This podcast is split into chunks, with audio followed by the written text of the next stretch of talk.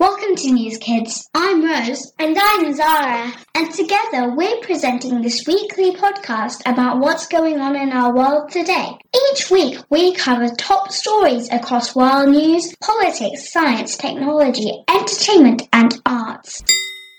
Hi, it's Rose here. This week we are talking about the discovery of the wreck of Sir Ernest Shackleton's ship Endurance off the coast of Antarctica, International Women's Day, the latest news from Ukraine, and plastic pollution.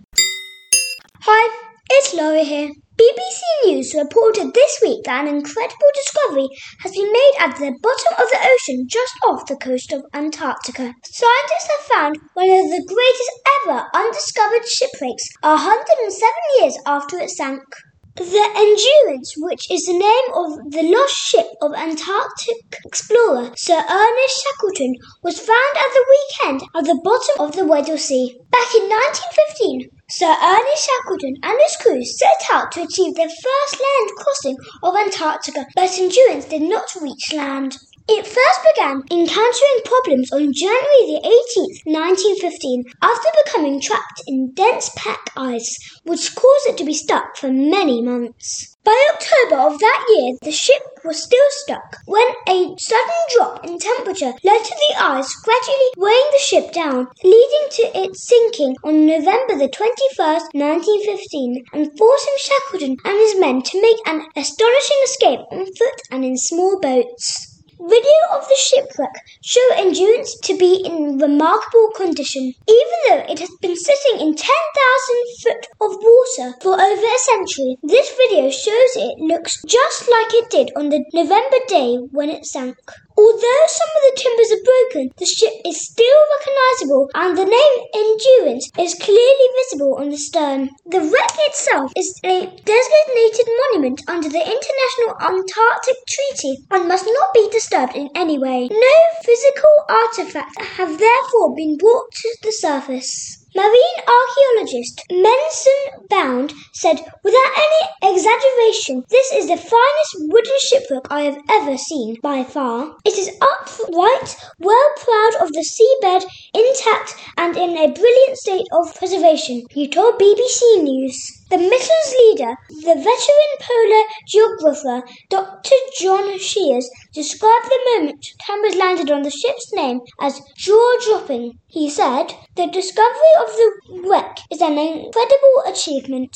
We have successfully completed the world's most difficult shipwreck search, battling constantly shifting sea ice, blizzards, and temperatures dropping down to minus 18 degrees Celsius. We have achieved what many people said was impossible.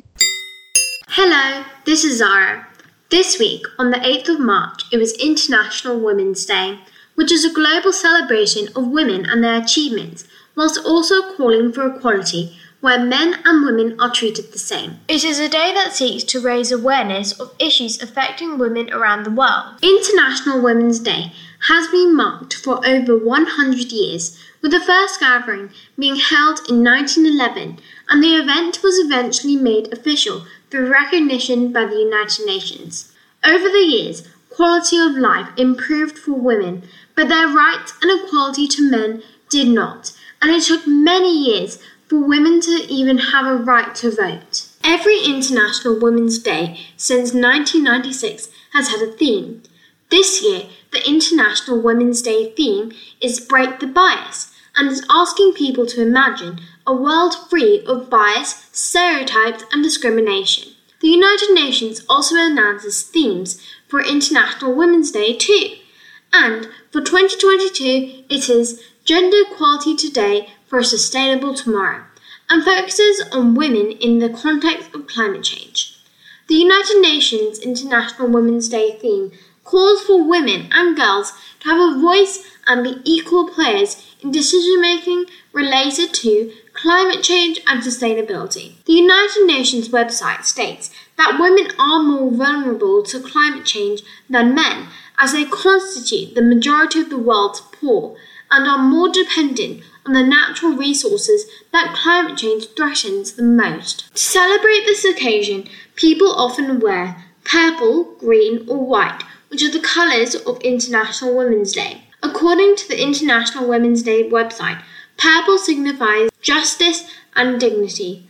Green symbolizes hope, and white represents purity. In some countries like China, many women are given half a day off work. So, after all these years, why do we still need an International Women's Day? Well, according to a report by the World Economic Forum, the time needed to close the gender pay gap has increased from 99.5 years to 135.6 years. We have seen the resurgence of the Taliban in Afghanistan, with girls being banned from receiving secondary education and many women being told not to return to work.